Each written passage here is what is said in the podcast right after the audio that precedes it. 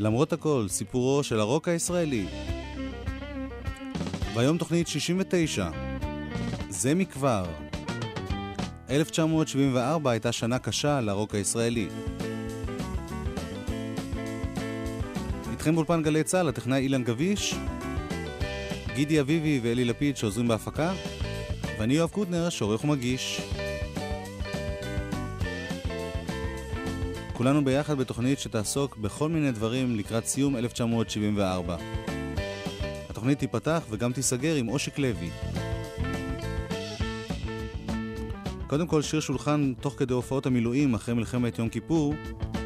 אושיק לוי הופיע אז עם מתי קספי, פופי קרנון ואילנה רובינה.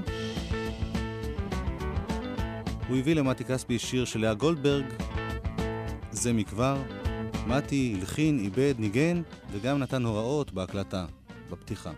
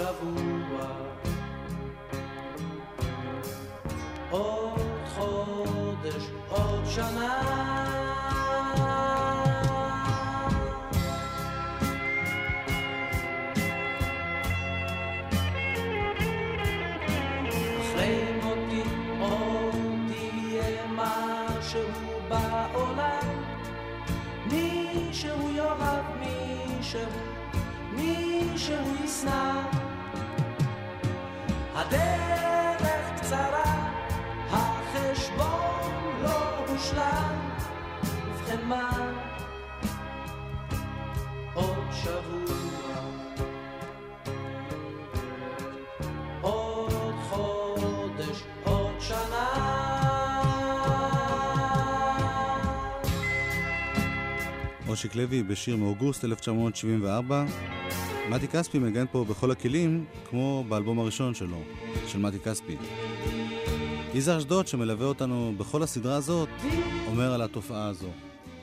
באספקט הטכני של המוזיקה הישראלית, אז מתי כספי הוא אחד האנשים החשובים והמשמעותיים שקיימים כאן. זאת אומרת, הוא היה ממש חלוץ. כבר בתקליט הראשון שלו, הוא היה אחד האנשים הראשונים בארץ שניגנו על כל הכלים לבד. הוא בעצם מבין וניצל את הטכנולוגיה החדשה שעמדה לרשותו באולפנים כדי באמת להפוך להיות מוזיקאי עצמאי, self-sufficient. הוא הבין שכמוזיקאי אתה יכול לקצר את הדרך ולאו דווקא להשתמש באנשים אחרים שישמו את הרעיונות המוזיקליים שלך, כי הטכנולוגיה מאפשרת לך לנגן לבד. אם אתה יודע שאתה רוצה לנגן עכשיו פסנתר ואתה אולי פסנתרן פחות טוב ממישהו אחר שהיה עושה את זה בשבילך, אבל אתה יודע שאתה רוצה לבצע את הרעיון הזה בעצמך, א', אתה יודע שבאולפן אתה יכול לעשות את זה בחלקים, אתה יודע שאתה יכול לנגן גיטרה ואחרי זה לנגן את הפסנתר לחוד, אתה לא חייב להסתפק בהקלטה בזמן אמיתי. מוזיקאי מאוד מוכשר שרוצה להתבטא בכל מיני תחומים של המוזיקה שלו ולהפוך את היצירה שלו לכוללת, הכתיבה, העיבוד, ההפקה, ההקלטה, הנגינה. וזה חלק מתופעה עולמית באותה תקופה. ובכן מה? עוד שבוע, עוד חודש, עוד שנה. אל אושיק לוי נחזור בסוף התוכנית היום. עכשיו אנחנו עם עוד מהפכן במוזיקה הישראלית. כאן בסוף דרכו בארץ, מישה סגל, הוא כתב, הלחין, איבד את השיר הבא. מלי ברונשטיין שרה, אתה המלך, להיט מספטמבר 1974. אתה עולה במעלית וצועד אל תוך החדר, מביט בחלום, אתה לבדך, אתה שורק פתאום לידי,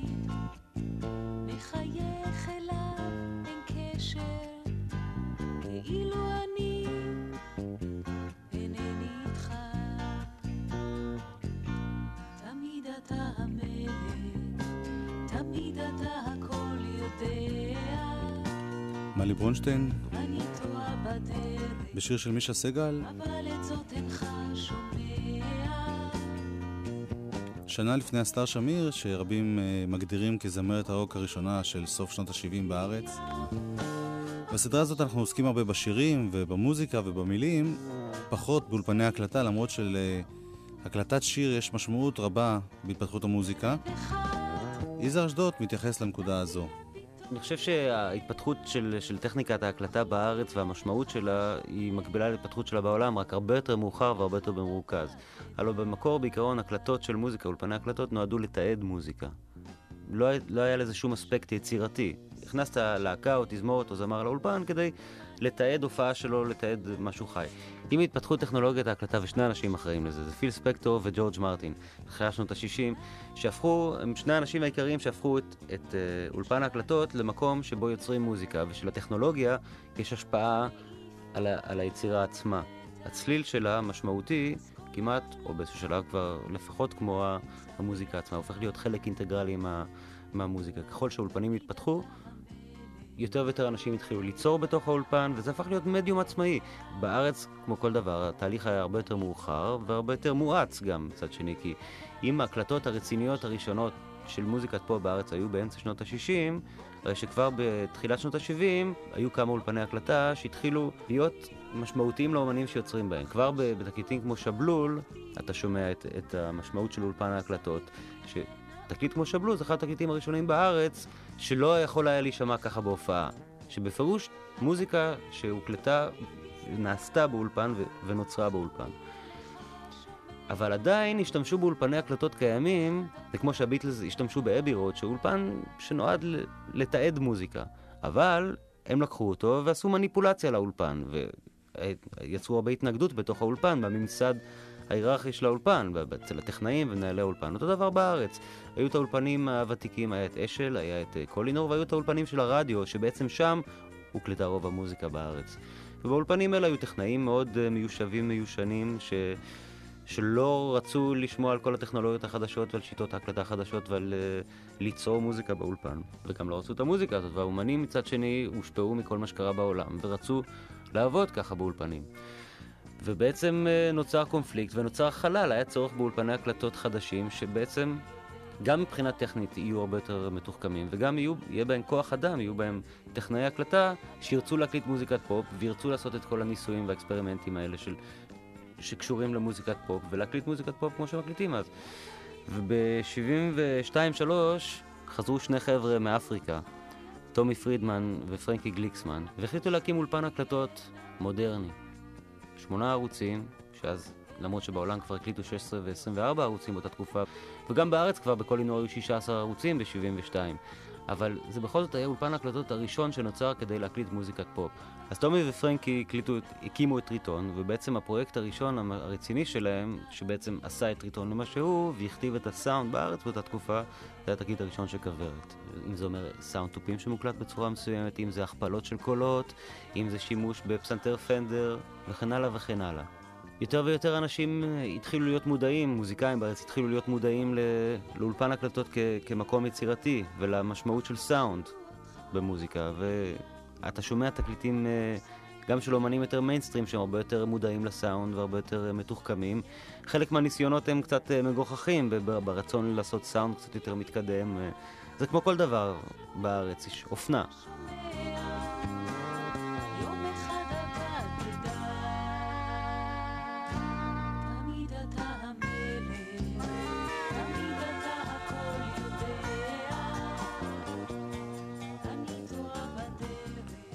מלי ברונשטיין ליוותה פה את דבריו של יזהר אשדות.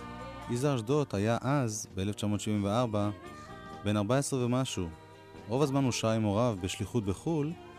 באמצע השנה הוא ביקר בארץ, אסף קצת כסף בעבודות בייביסיטר וגננות, והקליט את הדבר הבא. Surviving with my fears inside, so far away, and yet within the reach of the end of day, pretending I wasn't scared for such a long time. I convince myself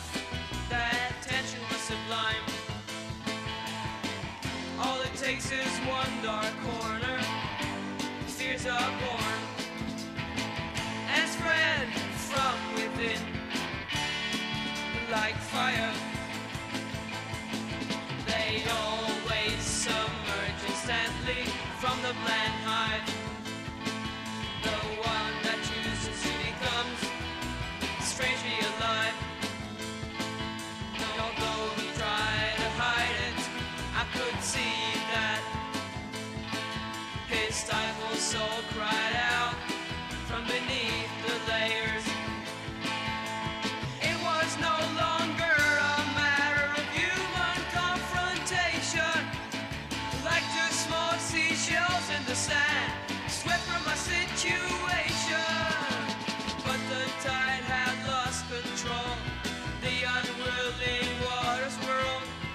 It was making the aimless shoal plunge toward thoughtless death. Here we were, there was nothing that could be done to change it. I loved and I hated it, reveled in unfelt nausea. Time froze with his onion smile. I wasn't myself any longer, only someone watching from afar.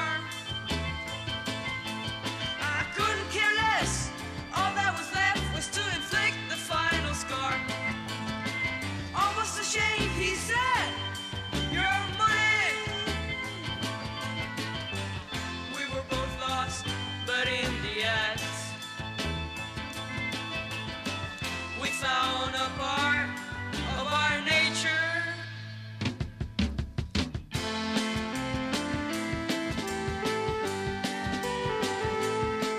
יזהר אשדות בן 14 ומשהו, האיסולייטד 5 שנים לפני טיסלאם. הרבה מאוד אומנים ישראלים שניסו להקליט באנגלית, עשו באנגלית דברים הרבה יותר מפותחים ונועזים, לפחות מבחינת הרוק הישראלי, מאשר בעברית. אנחנו נשאר עכשיו עם עוד כמה אומנים שניסו ב-1974 לעשות פופ-רוק באנגלית.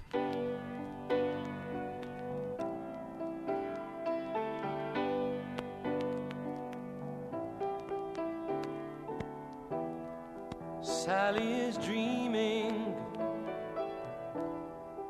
Sally is the sun that keeps you warm at night. She wants you to believe that what is right.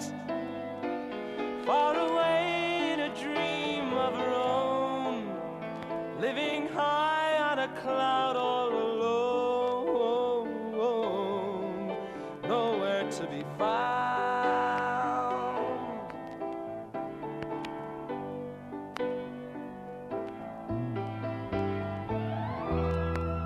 Sally is lonely.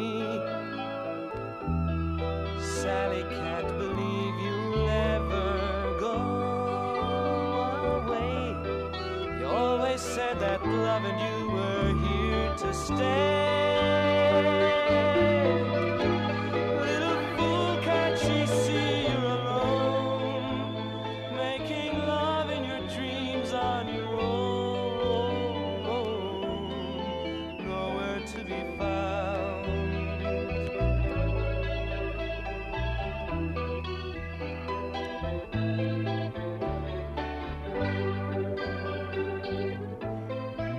השיר הזה נקרא סלי, ושר דני מסינג.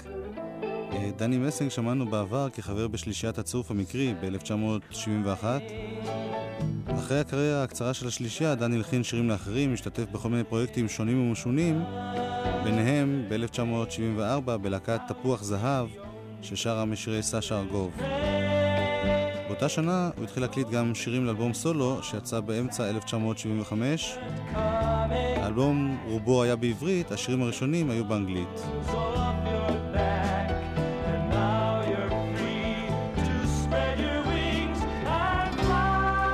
ואגב, זה דני מסינג ולא מסינג. הוא כתב והלחין. אפרים שמיר מכוורת איבד. הנה עוד שיר באותה שנה, שיר שהיה להיט במצעד הלועזי של גלי צה"ל. Give a little look with your sad and empty eyes. זה נקרא number one. Give a little smile, you will soon be televised. God is near, people here, no one will ever forget. Don't you shed a tear, very soon you will be saved. People give a damn, they won't let you fade away. God is near, people here, no one will let you die.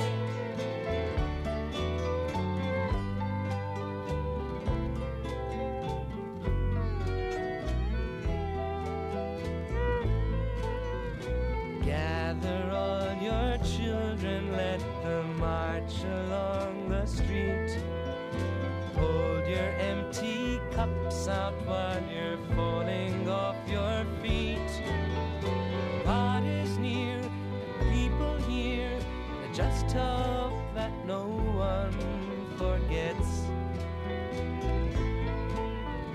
Snow is falling gently on your little ugly heads.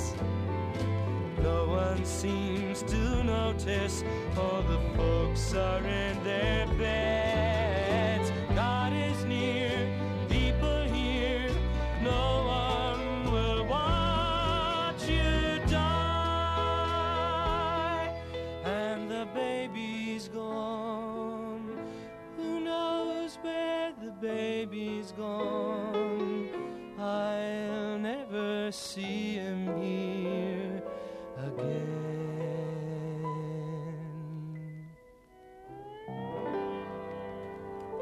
דני מסינג בעיבוד של אפרים שמיר.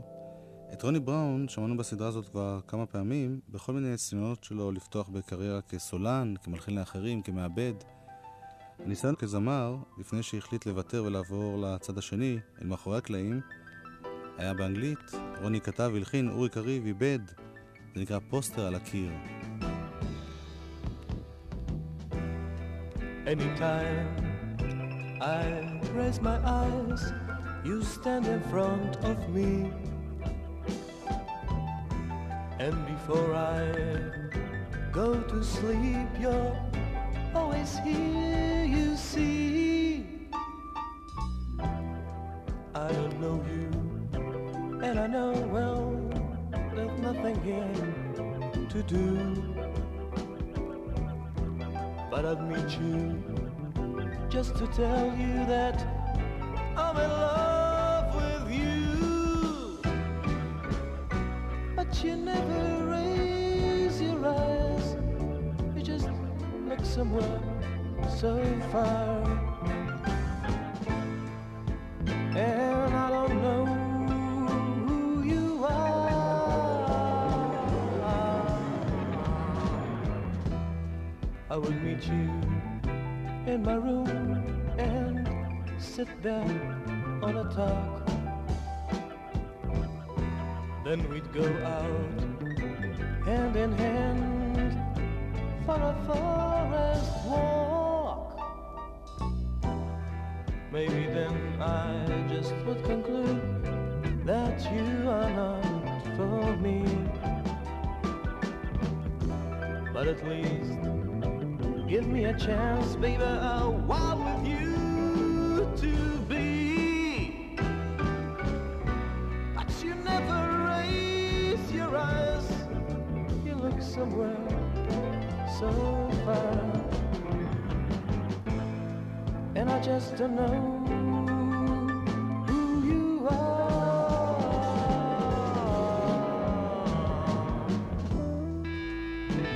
רוני בראון עם שלמה גוניך בפסנתר ולהקת העדים כלהקת ליווי. סוף הקריירה של רוני בראון כזמר, אבל לא סוף הקריירה שלו ככותב שירים, ובוודאי לא כאחד שמעורב במוזיקה הישראלית. כיום רוני בראון הוא מנכ"ל חברת הליקון, המנהל האישי של רמי קליינשטיין, ריטה ואחרים.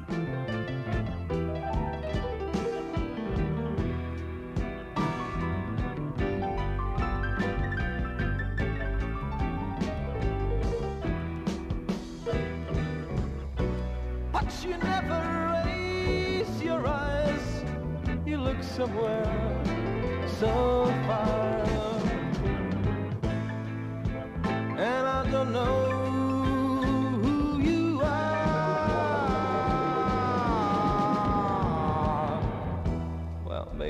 It's funny just to say that your face has touched my soul. I don't know you, and you're just a poster on a wall. התוכנית היום היא התוכנית הלפני האחרונה על שנת 1974, ולכן מין תחושת סיכום. השנה הזאת הייתה שנה שבה התגבר, לקראת סוף השנה בעיקר, הגל של ניסיונות מוזיקליים קצת יותר מורכבים במוזיקה הישראלית. ניסיונות שפרחו ב-75 עם קצת אחרת מצד אחד, ועם כל מיני להקות מחתרת מצד שני. לקראת סוף השנה התגבר גם הגל של המוזיקה המזרחית, שעדיין ניסה לשלב את הרוק בתוך המוזיקה המזרחית. בשנים הבאות הם נפרדו לגמרי, הרוק והמוזיקה המזרחית, כל אחד פרח בפני עצמו, אבל ב-74 כאמור עדיין עשו ניסיונות לאחד את שני סגנונות, ואנחנו נשמע עכשיו דוגמה או שתיים לעניין הזה. דודו אלהרר, ריצ'רד פרץ וריקי מנור הקליטו בתחילת השנה שיר ישן של השוקולדה שכתבו חיים חפר ודני ליטני, אלי חי. אני משמע לכם בעיקר בגלל סולו הגיטרה המפתיע מאוד באמצע השיר הזה. אין קרדיט על התקליטון, אבל אני מזהה את יוסי פיאמנטה. דודו אלברט פיאמנטה איבד את השיר הזה, ויוסי פיאמנטה היה אז כישרון צעיר ומבטיח בתחום הגיטרה בארץ.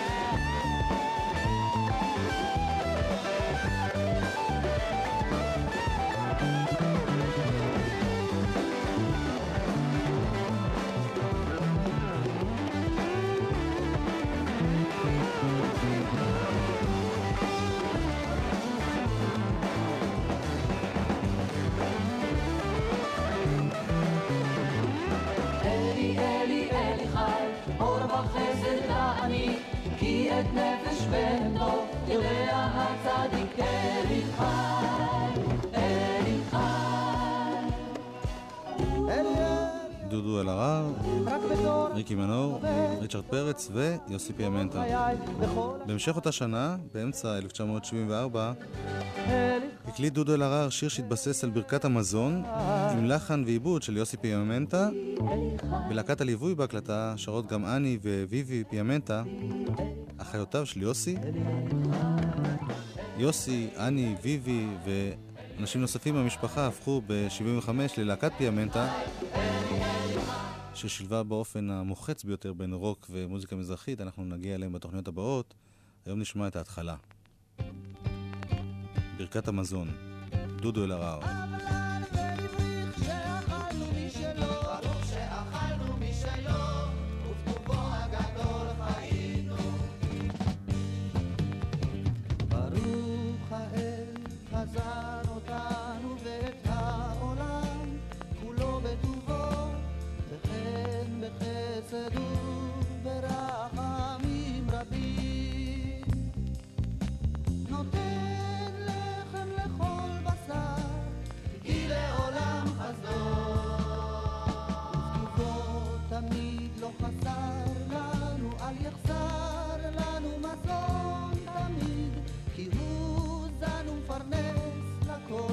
שולחנו ערוך לכל, הוא מביא מחיה ומזון לכל בריותיו אשר ברא ברחמיו. פותח את ידיך ומשביע לאכולך רצון, ברוך אתה אדוני הזן את הכל. פותח את ידיך ומשביע לכל חי רצון,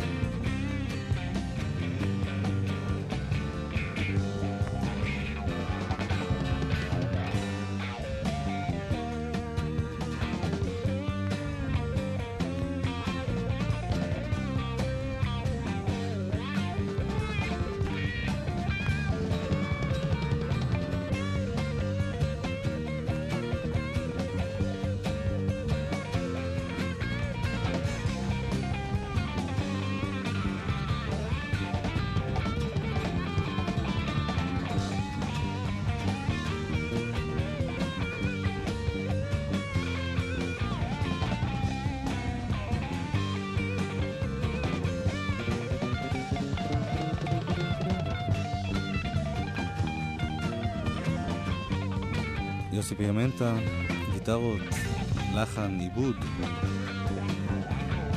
דודו אלהרר שר ברכת המזון. מעניין במבט לאחור שהלחן הראשון שהתפרסם של יוסי פיאמנטה היה כזה, למילים כאלה.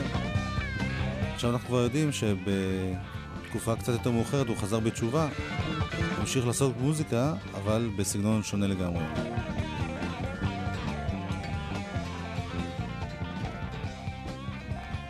אנחנו עוד שילוב של צליל מזרחי תימני לפחות בשירה ונגיעות רוקיות לפחות בפלייבק. אבנר גדסי ביחד עם להקת ערפל, להקה שנגנה בכלל רוק כבד, וגם עם אף אוזן גרון בקולות, להיט מאוקטובר 1974, מילים של אבי קורן, לחן ועיבוד אלדד שרים. מישהו חיכה לך בחוץ. אבנר גדסי. מישהו חיכה לך בחוץ, הוא לא דיבר, רק הביט בך בשקט. מישהו חיכה לך בחוץ, בלילות ארוכים ללא סוף. לילה ויום, בשרב ובקור, הוא עמד וחיכה לך בשקט. גם אם הלכת, הוא ידע היא תחזור, וחיכה לך בין חושך לאור.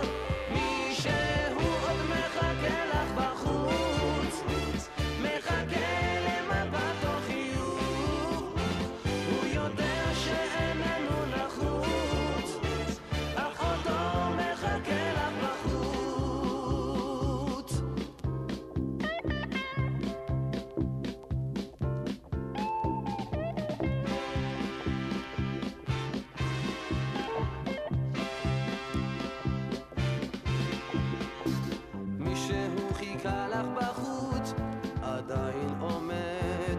ביט בך כל ערב, מישהו חיכה לך בחוץ, זה אני שעודי מחכה. כך כמו העץ, כמו הרחוב הפנס, יום ולילה חכה לך בשקט. בבואך בצאתך, אם חזרת או הלכת, לעולם לא תהי כאן לבד. מישהו עוד מחכה לך בחוץ,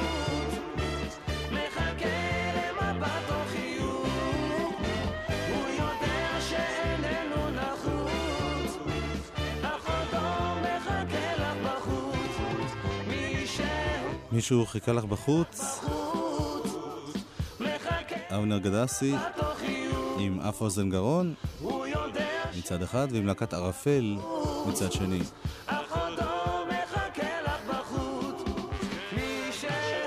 השיר הזה היה להיט גדול, אבל אבנר גדסי, כמו ניסים סרוסי, כמו אמנים אחרים, לא נחשבו חלק מהקנון הישראלי, לא הושמעו ברדיו הרבה, ובעצם זאת ההתחלה של מה שהפך להיות מוזיקת הקסטות שנה, שנתיים לאחר מכן. ברדיו הישראלי של 1974 שלמה ארצי היה הרבה יותר אין. שלמה ארצי שעשה ב-74 אלבום ראשון שנגע ברוק עם גברת תפוח, סיים את השנה בצורה קצת שונה. היי ליזה, כבר לילות שאנו נוסעים אלייך בדרך להופעות. כל הופעה שלנו מוקדשת ללב שלך, כל שיר לנשמה. רקדי את השיר הזה, היי ליזה. היי ליזה. גם בהופעה שלנו בעפולה, היי ליזה.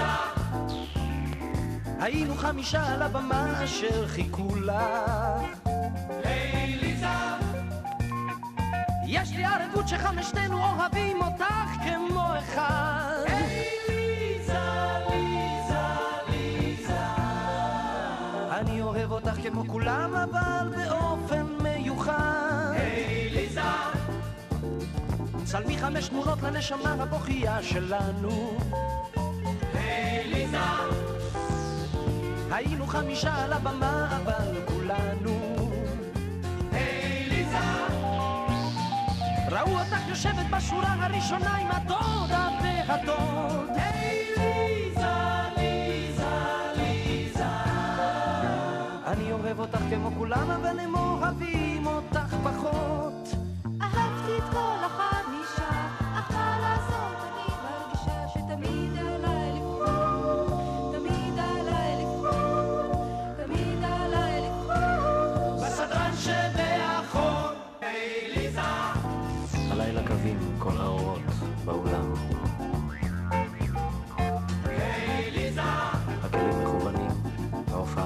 הנפלא שלך הערב. גם השיר הזה שלך, אמת, את היפה מכל הנערות.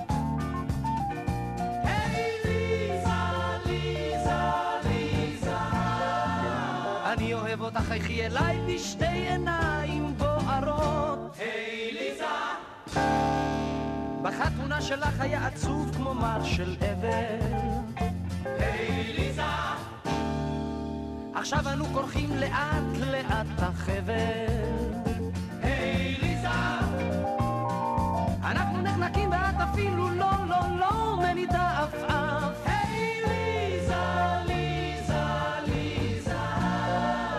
תראי איך בדמעות שלי מעיל הגשם שוב נרתע.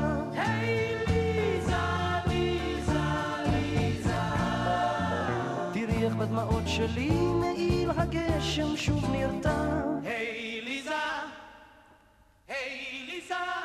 היי ליזה, שלמה ארצי ולהקת גברת תפוח, מילים ולחן שלמה ארצי, עיבוד דדי שלזינגר, להיט גדול מסוף 1974.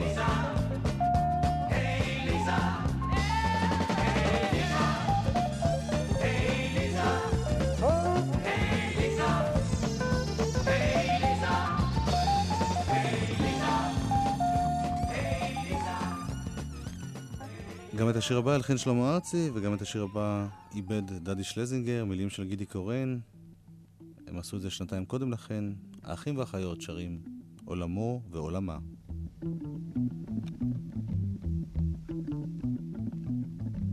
הימים חולפים אצלו, הימים חולפים אצלה, הימים עוברים בשקט בלי מילה.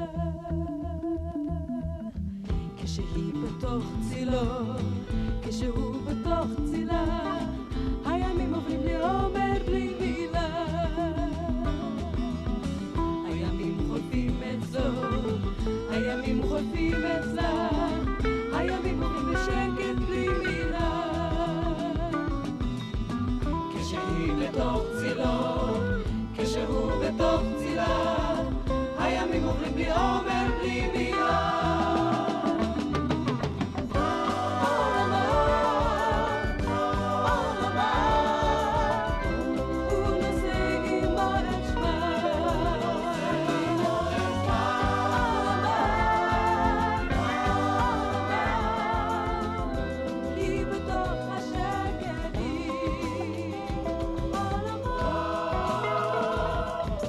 והחיות. אני משמיע אותם כאן, למרות שהם בדרך כלל לא עשו רוק, וגם השיר הזה יש בו אמנם סממנים של רוק, כמו גיטרות חשמליות, אבל בעיקר כיוון שהם אופיינים לישראל של אותה תקופה. בתחום הלהקות, התחום הבולט ביותר ליצירת רוק בכל העולם, הסתיימה 1974 בכל ענות חלושה. האחים והחיות, אחת הלהקות היציבות והוותיקות בשוק, סיכמו בסוף 1974 את שתי שנות הפעילות הראשונות שלהם באלבום שהוכיח שמעדיפים למרות השיר הזה ללכת בכיוון שהוא לא רוק. ההרכב החדש של הנשמות הטהורות גם הוא הלך על צליל עממי רך, ובעצם נותרה רק להקת כוורת שגם היא הופיעה בפעם האחרונה עם סיפורי פוגי בסוף אוקטובר 1974. איש לא ידע אז מה יהיה העתיד של כוורת. אז היו להקות הקצב, הם המשיכו לפעול, אבל בווליום נמוך, בוודאי לא באולפני ההקלטה ולא בהשפעה על השוק הישראלי. בקיצור, כמעט לא היו להקות שפעלו באותה תקופה בארץ בהצלחה.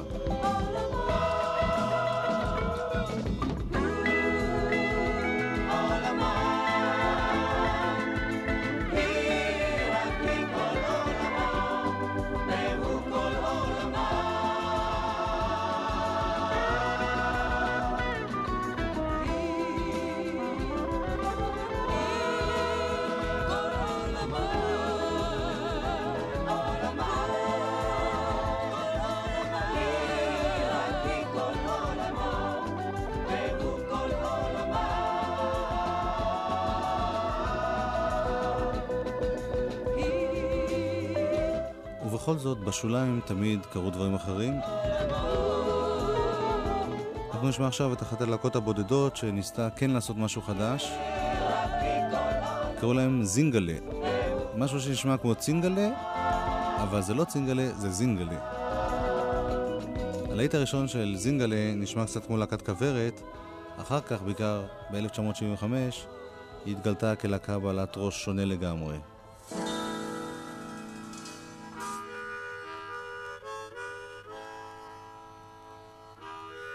זה הלהיט הראשון שלהם. נכון, בארץ הלבנה הקטנה אשר על שפת הים הגדול ניצבת בודדה גדת מפעל המים.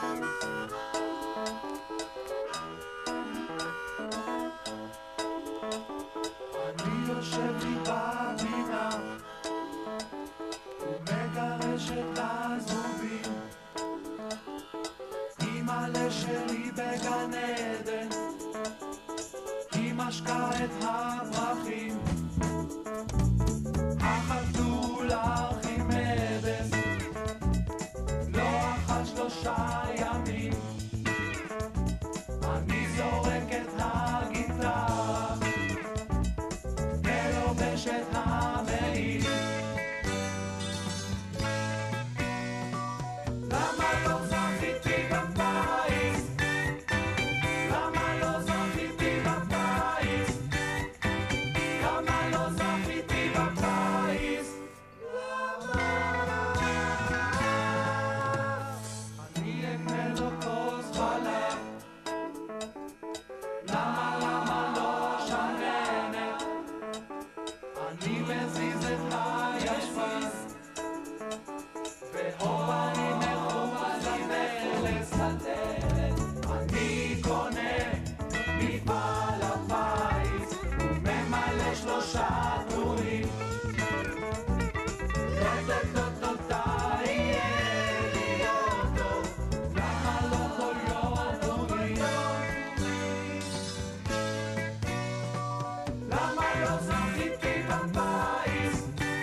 למה לא זכיתי בפיס? כשאמרתי שזה הלהיט הראשון שלהם, קצת הגזמתי. זה השיר הראשון שלהם ברדיו, וגם במצעד הפזמונים. להיט קטן מאוד. בשנת 1975 התגלתה זינגלה כאחת הלהקות המעניינות והמפתיעות ברוק המתקדם הישראלי. הם יצרו באותה שנה אלבום מפתיע שעוד נגיע אליו, אלבום שיצא באיחור רב רק בשנת 1977. תחילת הדרך של זינגלה בסוף 1974 הייתה שונה, כמו שאתם שומעים, אבל לתקליטון הראשון, תקליטון השדרים, צורף מה שהם קראו פרוספקט מספר 1. בפרוספקט הזה הציג אותם אמרגן הלהקה, יעקב בחר, כלהקת הרוק הבינלאומית הראשונה של ישראל. כלומר, גם כשהם שרו בעברית, הם כבר חלמו לחול. חברי הרכב כאן, טוני בראבר בכינור חשמלי, גיטרה, מנדולינה ובאס, אפרים ברק בגיטרה מובילה, אודי תמיר בבאס וקונטרבאס, דוד שנן בתופים וכלי הקשה, אדי וייס בקלידים, דוד בחר במפוחית, וג'וני שטרן בגיטרה 12 מטרים. זינגלה.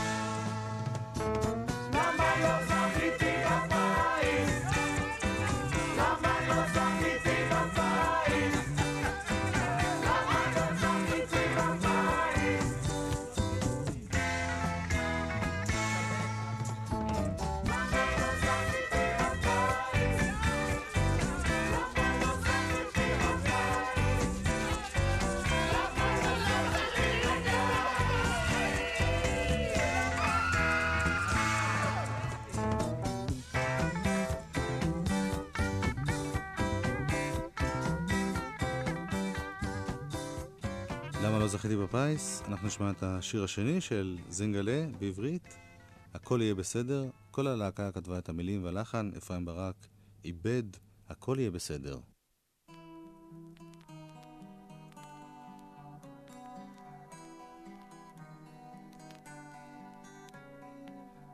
וואו החלק עלה, התחלה לישון. מנגינה עצובה, נושקת טיפשון. תסתכל מסביב, אולי זה אתה.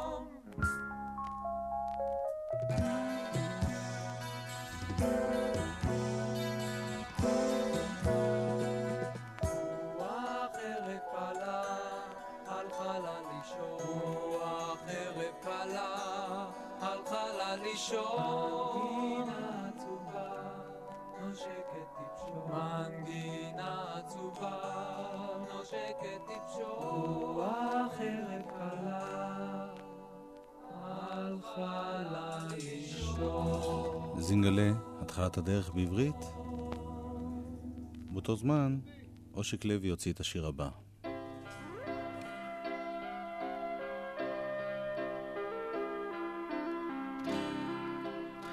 לא הכרתי אותך מקרוב, אך הייתה לנו ארץ אחת. בלילה היו אותן הדממות, בבוקר השמש הסמיק והיה אז טוב. הייתה לנו ארץ אחת ורחוב וחולות וחוף ים ושדרה. לא הכרתי אותך מקרוב, מילים של תרצה אתר, לחן ועיבוד נפתלי אלתר. דרכו של אושיק לוי לאלבום הסולו השני שלו הייתה מאוד ארוכה. את יונתן סע הביתה, השיר הראשון מתוך האלבום הזה, שמענו בתחילת 1973, אנחנו עכשיו בסוף 1974, האלבום יצא בתחילת 1975. לאושיק לוי היו מספר להיטים מתוך האלבום הזה, הוא גם הופיע אחרי מלחמת יום כיפור עם מתי כספי ופופי קרנון ואילנה רובינה, ולפעמים גם עם ליאונרד כהן שביקר בארץ. הם הופיעו בכל מיני מוצבים, ושם בעצם מושלם האלבום הזה, לפחות מבחינת בחירת השירים. בגלל הזמן הרב שעבדו על האלבום, היו בו כמה ראשים שונים. קודם כל קובי אושרת ולהקת אושיק אינו שלו. מתי כספי ב4 שירים, בהם הוא ניגן ברוב הכלים. ונפתלי אלתר, התגלית של האלבום הזה, גם הוא ב4 לחנים ועיבודים. יונתן סע הביתה, לא הכרתי אותך מקרוב, ישמעאל, שיר שגם נפסל לשידור באותה תקופה, והשיר שמסיים את האלבום, לחן של נפתלי אלתר למילים של נתן אלתרמן, ניגון עתיק. גרסה מאוד ארוכה ומאוד מעניינת שהופכת את האלבום הזה לאחד המעניינים ברוק הישראלי של התקופה. נפתלי אלתר מנגן בפסנתר, מוג וסינתסייזר, חיים רומנו בגיטרה מובילה, משה אבני בבאס, מתי קספי וחנן יובל בגיטרות אקוסטיות וקולות, מאיר ישראל בטופים. השיר הזה יחתום את התוכנית הפעם. אנחנו נשוב בשבוע הבא בעוד עם 1974, קצת אחרת בתחילת דרכם. אילן גביש, הטכנאי, אני יואב קוטנר, להתראות למרות הכל. אם תרדנה בלב דמעותייך, שמחתי לך אביר קיצור תבן, אם תרחפנה מכל עצמותייך, אחסך ואשכב על אבן, אם תאמרי אל מחור לרדת, על אחרון מיתרי אנגן לך, אם תחסר לך מתנת הולדת, את חיי ומותי אתן לך, ואם לחם טובי או יאי, מן הבית אצא כפוף שכם, ואמקורת עיניי השתיים, ואביא לך גם יין גם לחם, אך אם פעם תהי צוחקת בלעדיי, עם סיבת מרעי תעבור קנעתי שותקת, ותשרוף את ביתך עליי.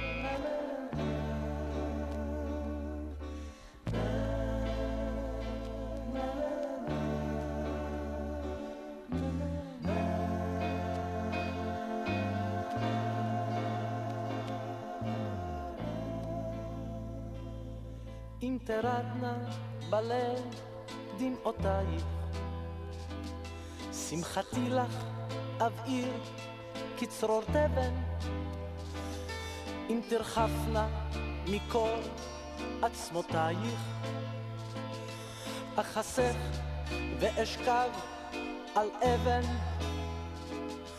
אם תאמרי אל מחור לרדת,